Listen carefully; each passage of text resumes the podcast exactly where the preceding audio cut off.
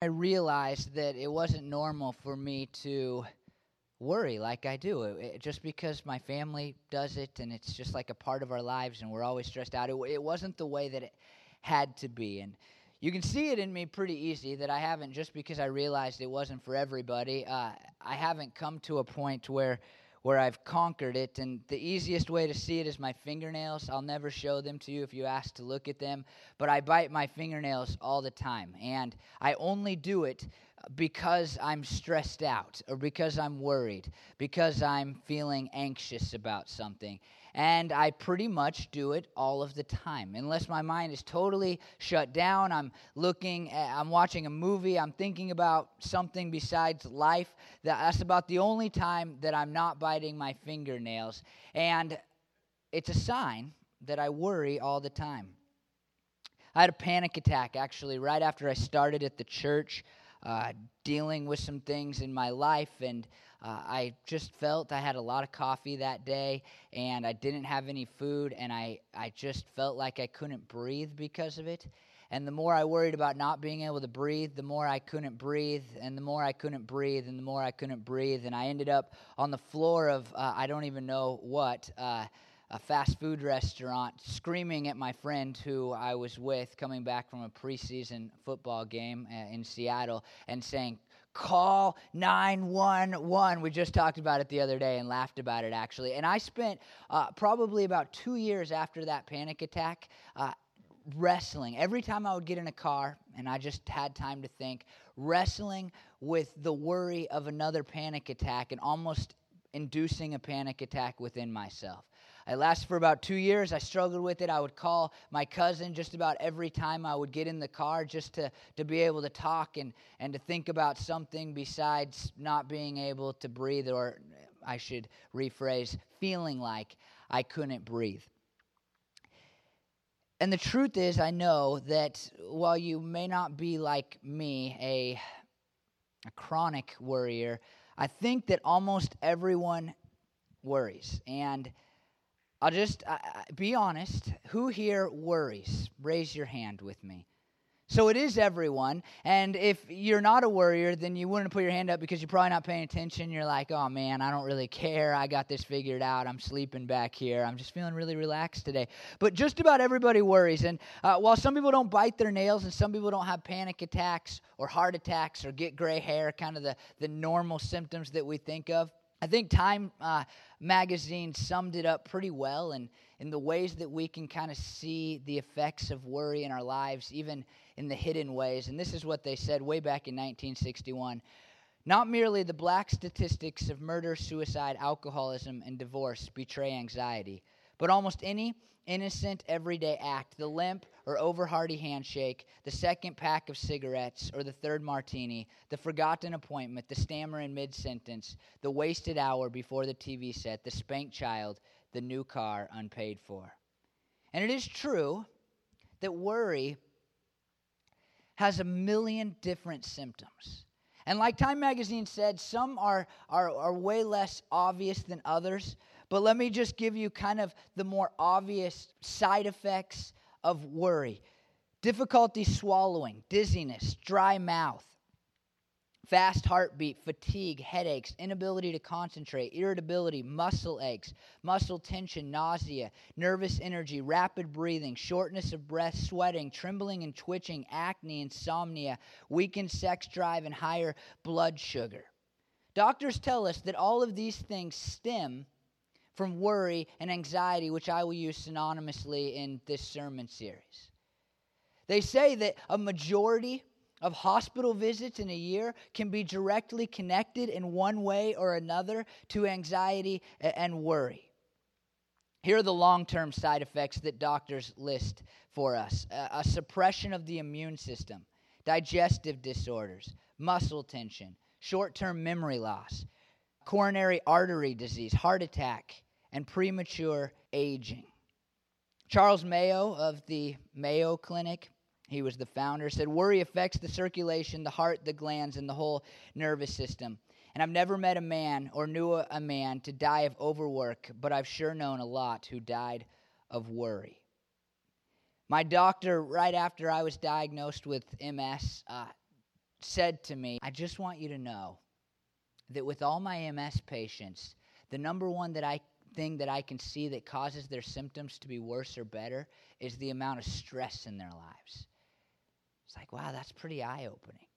I mean, I got this disease, they tell me anyway, where my my uh, immune system is literally like attacking my body, but he's telling me that being stressed out is the very thing that's going to cause the symptoms to be worse.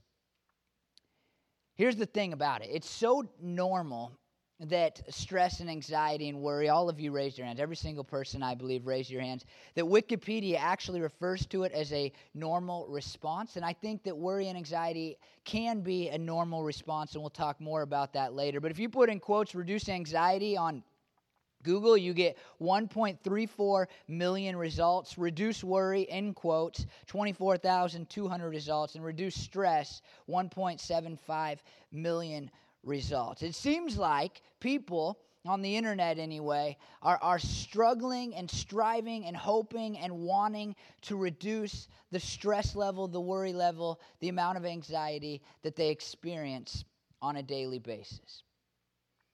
And here is the just really cool part.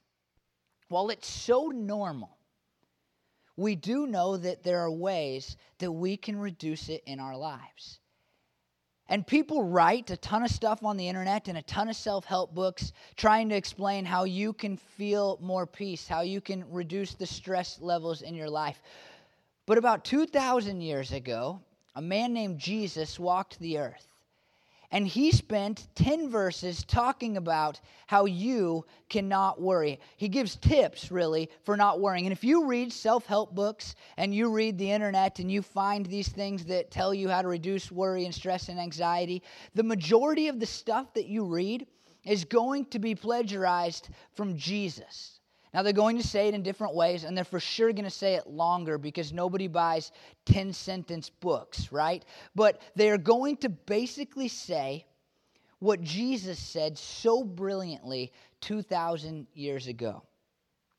And I think in the next four weeks, as we look at these words of Jesus, my hope is that we can reduce the worry in our lives. And you might say, wow, that's like, that's just so practical. It doesn't feel like even a spiritual issue. It doesn't seem like a very churchy topic. It, I, am like, we've been for four weeks talking about being engulfed by grace. I mean, that sounds like something you talk about, church, but not reducing anxiety. I mean, that's for self help books. And what we'll see, I think, what we'll see in the next four weeks is that this is a real spiritual issue. And we're going to see that, that the topic of worry is important because it really does have like wide ranging spiritual connections. Things that maybe you've never thought about before, things that maybe you, have never considered as you're thinking about, man, I'm worried because I have a job interview or whatever. There are very real spiritual implications.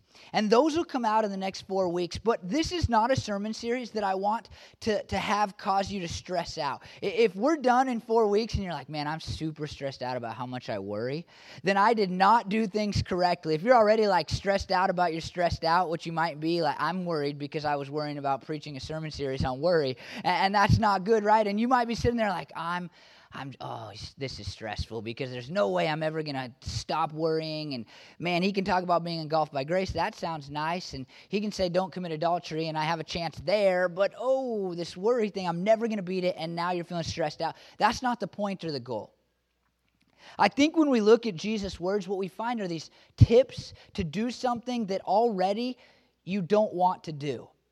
Let me ask another question. Who here wishes that they never worried?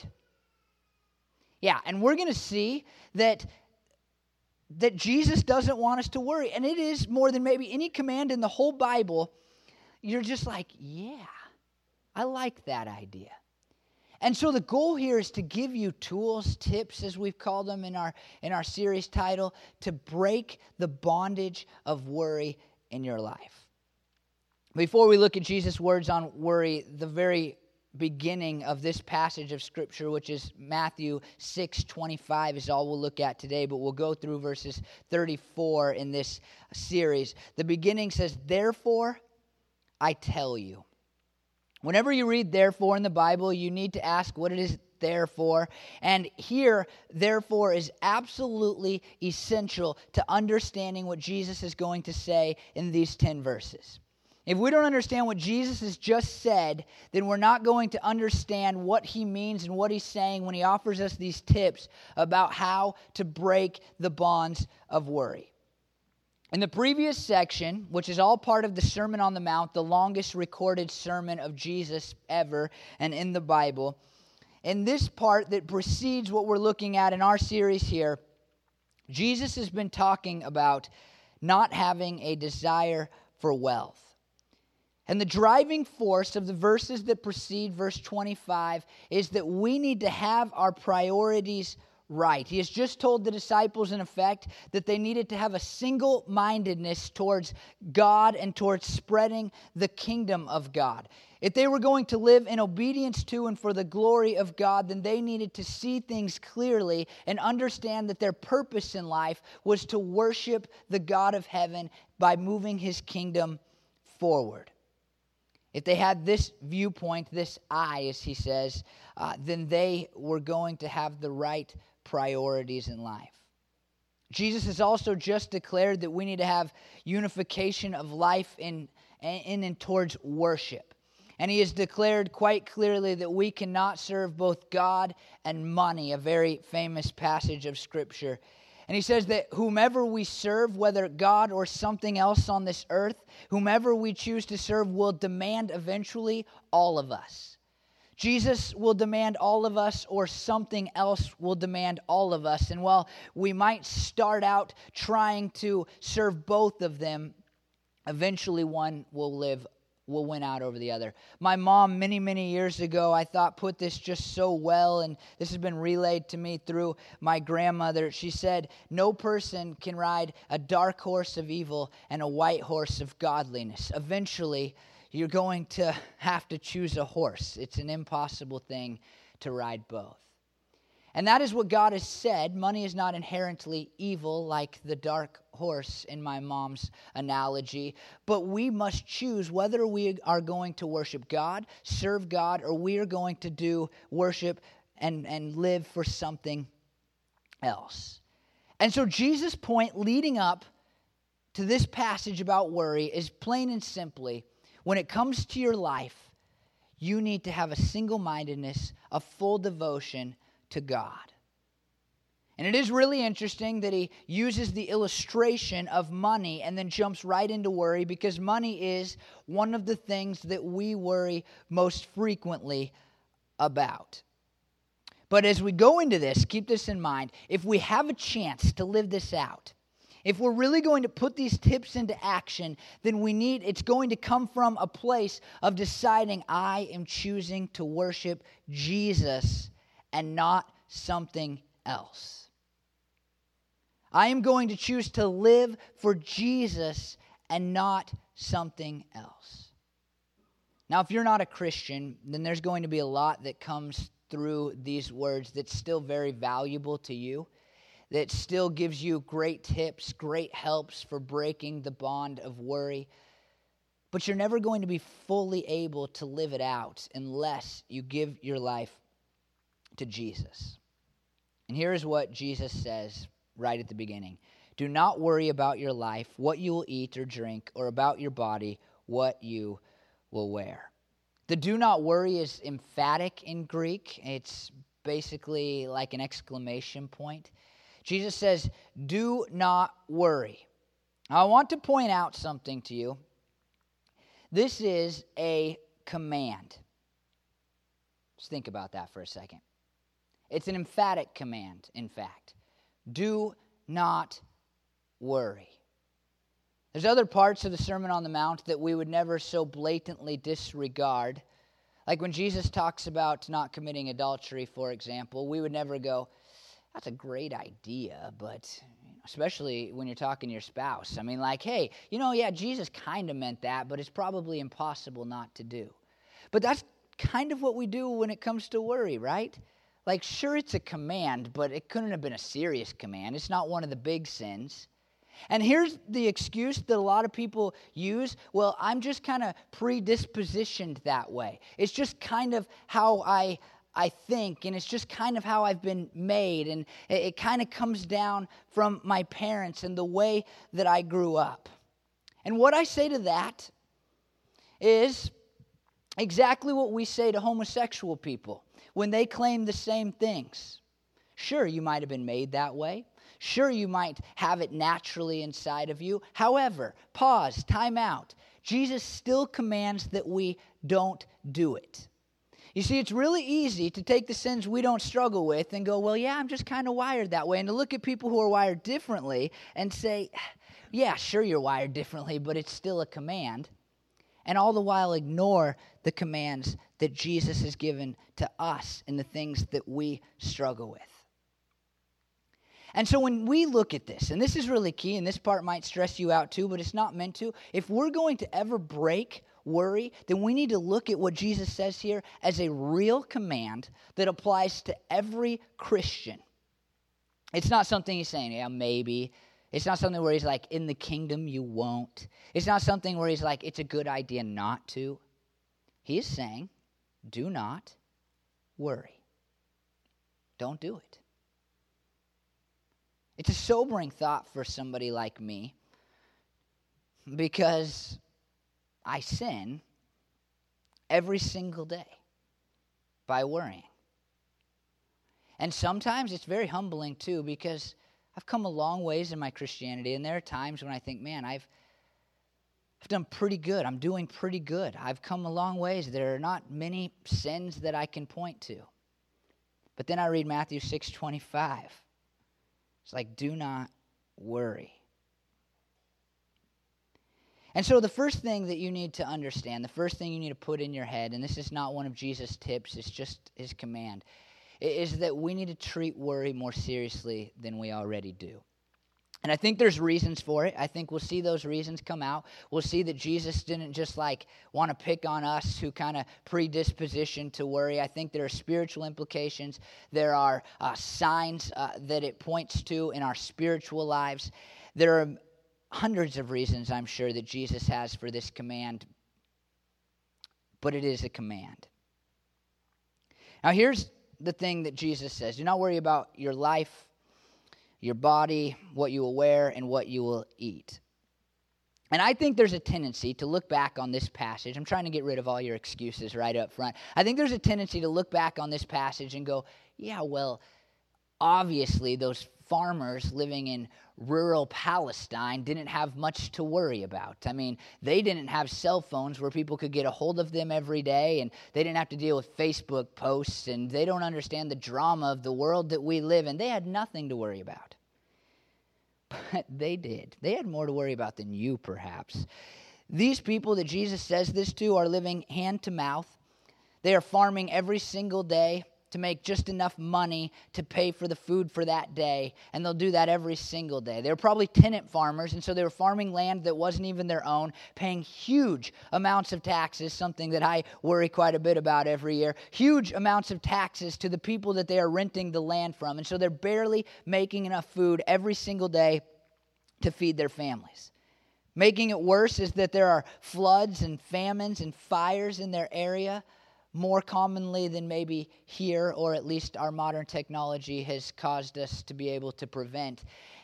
And so Jesus is talking to people who are actually every single day worrying about being able to eat and put clothes on their body. He's not saying when he talks about clothes in our passage of scripture that we'll look at the next few weeks, he's not saying, like, don't worry about how cool you look. Uh, right? Because that's what I worry about. I mean, do I look good today? He's saying, like, don't worry about whether or not you'll be able to put clothes on your body. And he's not saying, don't worry about the restaurant you're going to go to. He's saying, don't worry about whether or not you'll be able to eat tomorrow. And so when we look back on these people, it's almost laughable because the things I worry about oh, does that person like me? Am I going to preach a good sermon this week? Do we have enough money when I'm living in a very fine house with two cars? Something they would have loved, I'm sure. And not worry, I never have ever worried about food. Nobody worries really about food in America. I've had homeless people tell me, uh, we don't need your food. We have food. We can get food anywhere. We live in Oregon, so even more, we don't have to worry about food. I mean, there are so many places willing to give handouts to people in need that we don't have these worries at all. And so I would say if the excuse will be in your head over the next four weeks, let's just break it down now. Let's get rid of it. Let's remove it. Those people didn't have anything to worry about. I think that they had just as much to worry about as you, if not more. Now, here's the other thing he uses two things for sustenance, things that we need, food and clothing, but he's really talking about anything that causes anxiety and worry in our lives that takes away our focus from God. Now, here's the other big question, I think what is worry? And it's a word that I think, as I've looked at this through the years and asked that question, what is worry? The more you try to define it, I think the less valuable it can become for people. It's one of those things that we just understand. And when we look at the dictionary, we're like, I, I didn't need to read that. That was kind of stupid. I mean, like, I understand what worry is. And I think if I tried to define it too specifically and I looked at the Greek word too far, then what it would do is, is it would cause you to think, well, is this worry or is this something else? We all probably experience worry a little bit differently. I experience worry with like the feeling of a five pound weight in my stomach. You might experience it by getting tired or feeling dizzy or having, having trouble breathing or not being able to sleep at night. I never had that. Problem. I could be the most worried person in the world. I put my head down at night and I'm pretty much gone. Like that's it. It does not matter to me. And so we experience worry differently. And I hope that this series will kind of encompass all of those feelings and those thoughts that you have. But just to put a little bit of substance to the word as I'm going to use it a lot through the next few weeks. I want to offer you just a, a couple of, of options. I'm going to give you just a, a little bit of a definition this morning. But if you get on YouVersion, the Bible app that you can download on just about every smartphone, we include there a link to our my sermon notes. And I'm talking like probably on this sermon series, we're talking like 40 pages uh, of notes and about a million different ideas on what worry is. And so I would encourage you to download that, click it, read through the notes. A lot of things are not spelled right. I'm just typing and trying to get it out there. But there's a ton of stuff about worry there. And here's the definition that I just want to give you this morning. If you look at the etymology of the English word, it means to choke or to fall to pieces.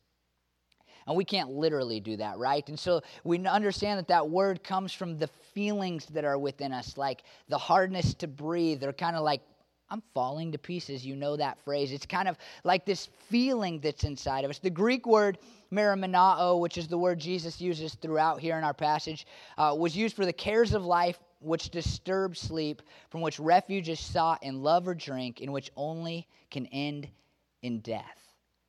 That's not a definition, really, but that helps us kind of understand the things that Jesus is talking about here. It's those cares, those deep cares of life, most often about the future. We're not talking about like you're getting in an elevator and you think you're going to die, you're scared. We're talking about like futuristic thinking and, and, these cares that well up inside of you and cause you not to be able to sleep and make people want to drink and make people feel sick. That's what we're talking about. Worry expresses an intense concern and care for something, and the noun for worry is used for sleeplessness. And so, here when we talk about worry, we're talking about that thing that you experience. The thing that you experience before you go to a job interview, before you have a difficult conversation, before you get up in front of people to give a speech, if you remember those days, we're talking about that experience, the thing that keeps you up the night before and makes your palms sweaty and really just doesn't feel very good. We get it. And in this series, what we're talking about is what Jesus says in order to help us not give in to that. That thing that you know and you experience and you probably don't like very much. And here's Jesus' very first tip is not life more than food, and the body more than clothes? Is not life more than food, and the body more than clothes? On first glance, it's not very deep. On second and third and fourth glance, I think it's about as good of a tip to not worry, to help us not worry, as Jesus could have offered us. Steve Jobs uh, giving an address to uh, Stanford, a commencement address to Stanford University before he died, said this Remembering that you are going to die is the best way I know to avoid the trap of thinking you have something to lose. You are already naked. There is no reason not to follow your heart. And I think Steve Jobs hit on just slightly what Jesus was talking about when he asked the question Is life not more than food and the body more than clothes? And here's the cool thing before we even get to exactly what Jesus means that I want to point out. While Steve Jobs kind of got it a little, saying someday you're going to die, so don't worry about failure, don't worry about not chasing your dreams because you will die. As Christians, we believe something even greater. We believe that we can live forever that Jesus came from heaven to earth to die for our sins and our wrongdoings, so that if we accept him and we say, Jesus, I love you and I'll follow you, we get to go to heaven when we leave this earth. And so if Steve Jobs is saying, man, you're going to die, so don't stress out, all the more Christians should understand this. Don't stress out because you're never going to die. And here is what is at the heart of Jesus' words. At the heart of Jesus' words is that our lives and our bodies were not meant, were not created simply to exist. They were created for a much greater purpose.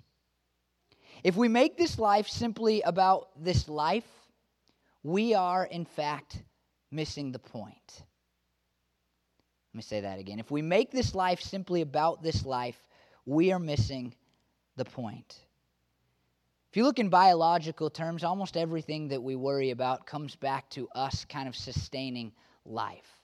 You can look at money. We need money to buy food, to have shelter in order to stay alive.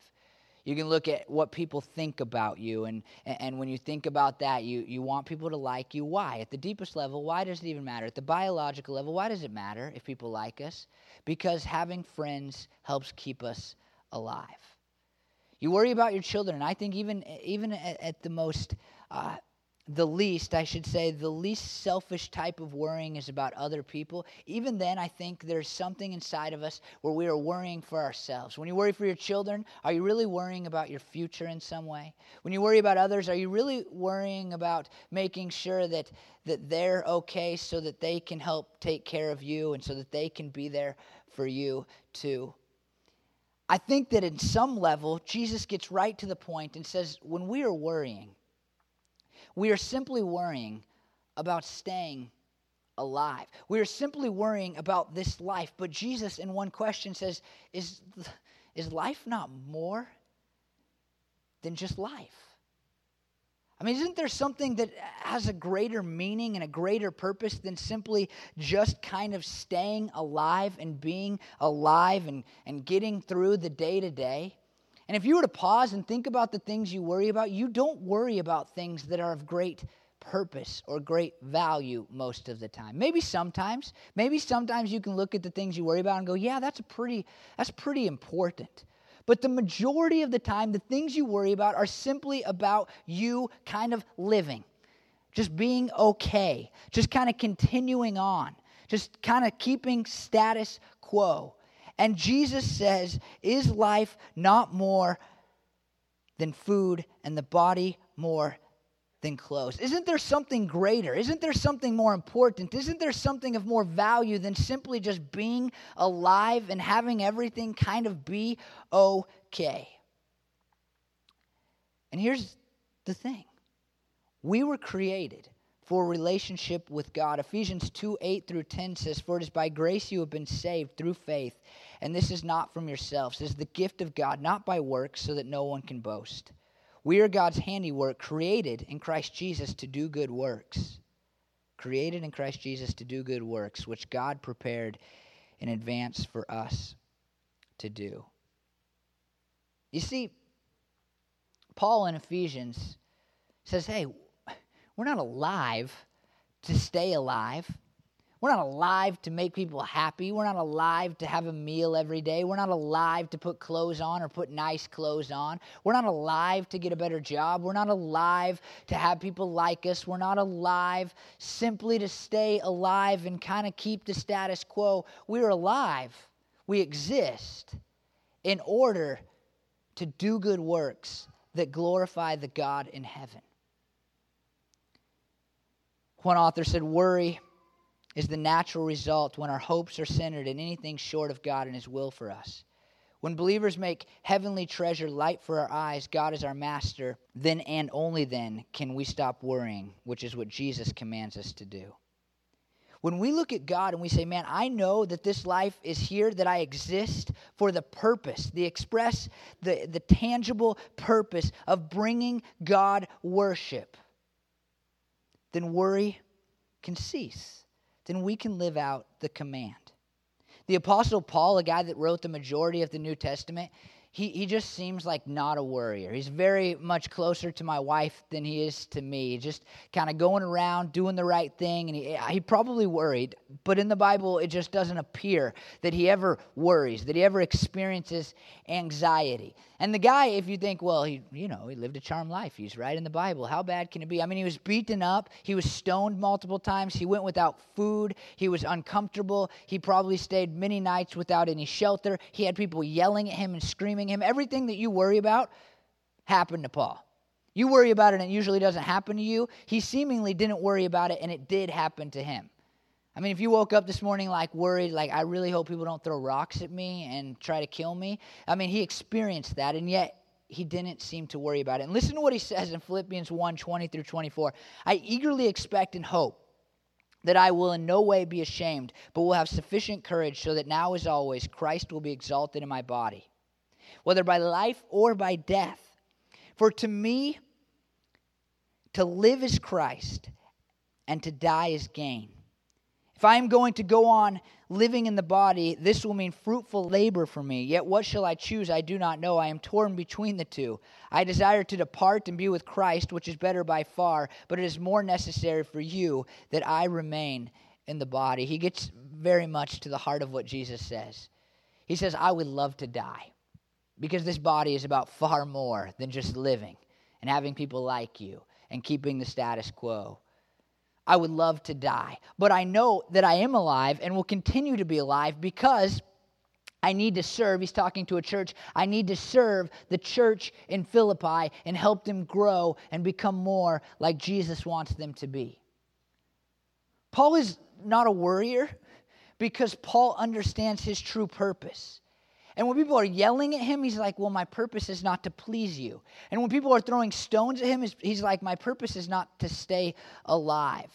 And when he's uncomfortable because he doesn't have enough money or because he doesn't have enough food or because he doesn't have shelter, he's like, Well, my purpose is not to have shelter and be comfortable and have enough to eat.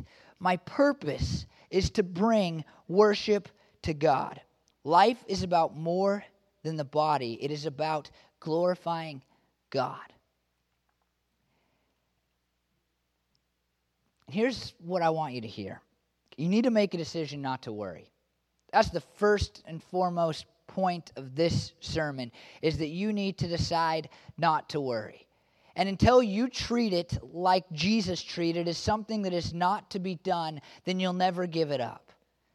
And some of the sins that, you know, church people aren't going to look at us and nobody's ever going to like look at us with a kind of bad look and be like, "Oh man, worrier." You know, I mean, you might come in here with a not in our church, but you might go to some churches and have a piercing, and people be like, "Oh, he's one of those people." But nobody's ever gonna be like, "Oh, you're worried." They might even compliment you, like, "Oh man, look how much they care." I mean, look how important this is to them. Look how much they love their families, and they just the sins that other church people kind of like they're really hard to give up. But right now, in this moment, I'm asking, I'm calling you to just become a person that says, okay, okay, it is a sin. Worry is something that Jesus has commanded me not to do. And I'm not going to stress out about that, but I am going to do my best to give it up, to move past it, to stop. The truth is, I look in, at people in this room right now, and I think that in some ways, you're worried about giving worry up. You cling to it like a child clings to his blankie.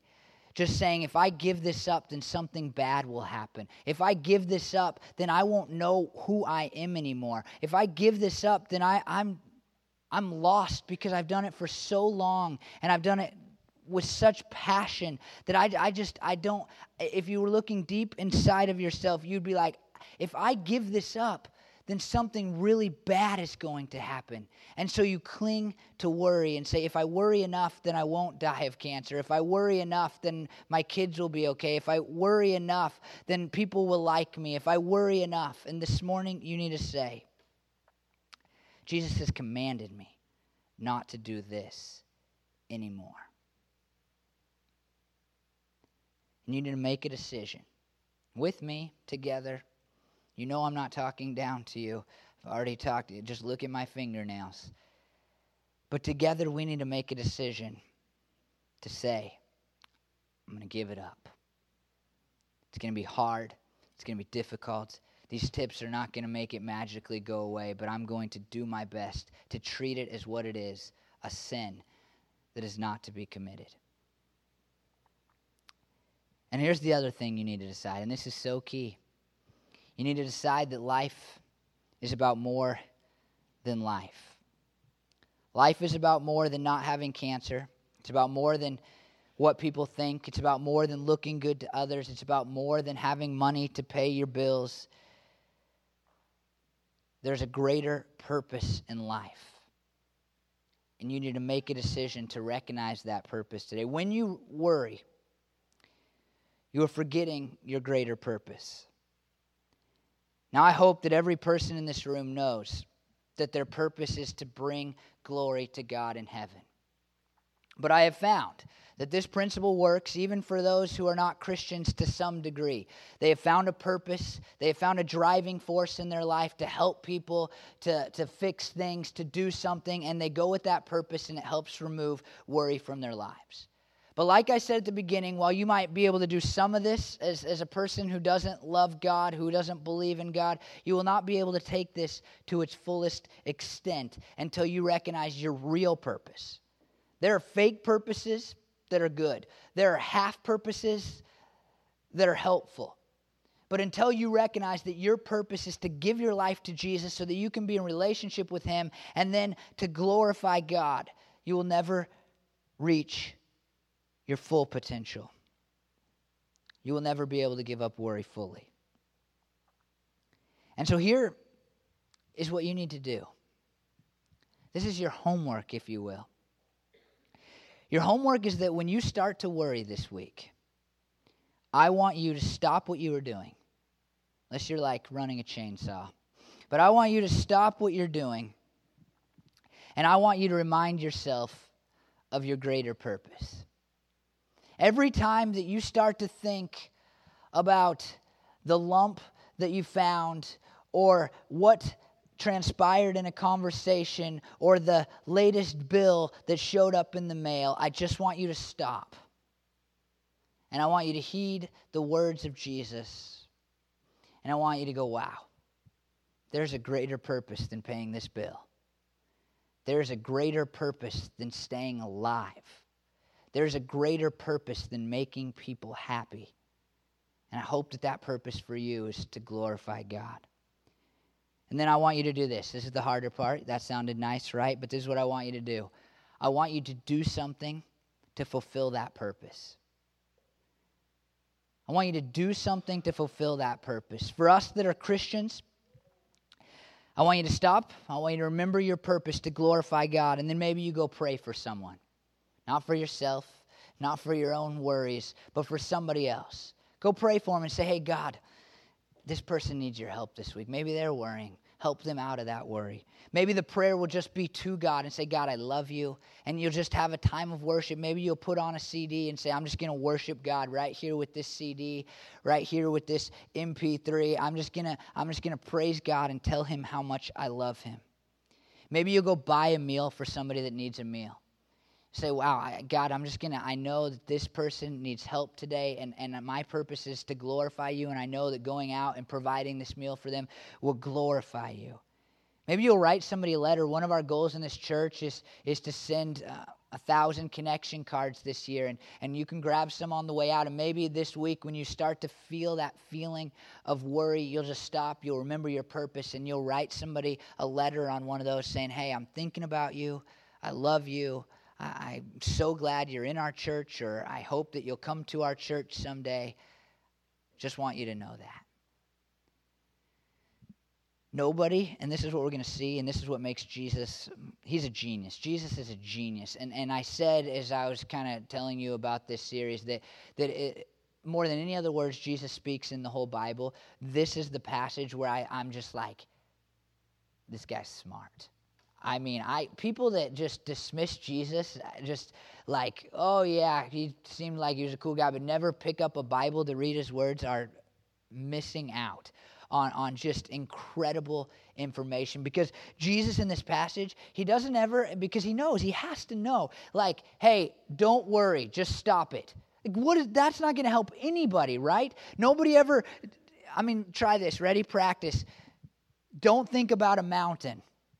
You thought about one, right? I mean, it's like the, and Jesus knows, like, if I tell these people to stop worrying, they're just going to stress out about it. But instead, he changes our focus, and he does it like eight or nine times in this passage. Like, this is where your focus needs to be, and this is where your focus needs to be. And think about how I do this for you, and think about how our Father provides this for the birds and the flowers and how they're clothed. And we're going to see all this, and I hope and I encourage you to go read it this week Matthew 6, 25 through 34. But the first thing Jesus does is he shows us that worry comes, and worry is stronger when we have forgotten our purpose, when we are living to stay alive. Then we worry more. When we are living to make people like us, we worry more. When we are living to stay alive, we just worry and worry and worry and worry and worry and worry. I think public speaking is a great example of it.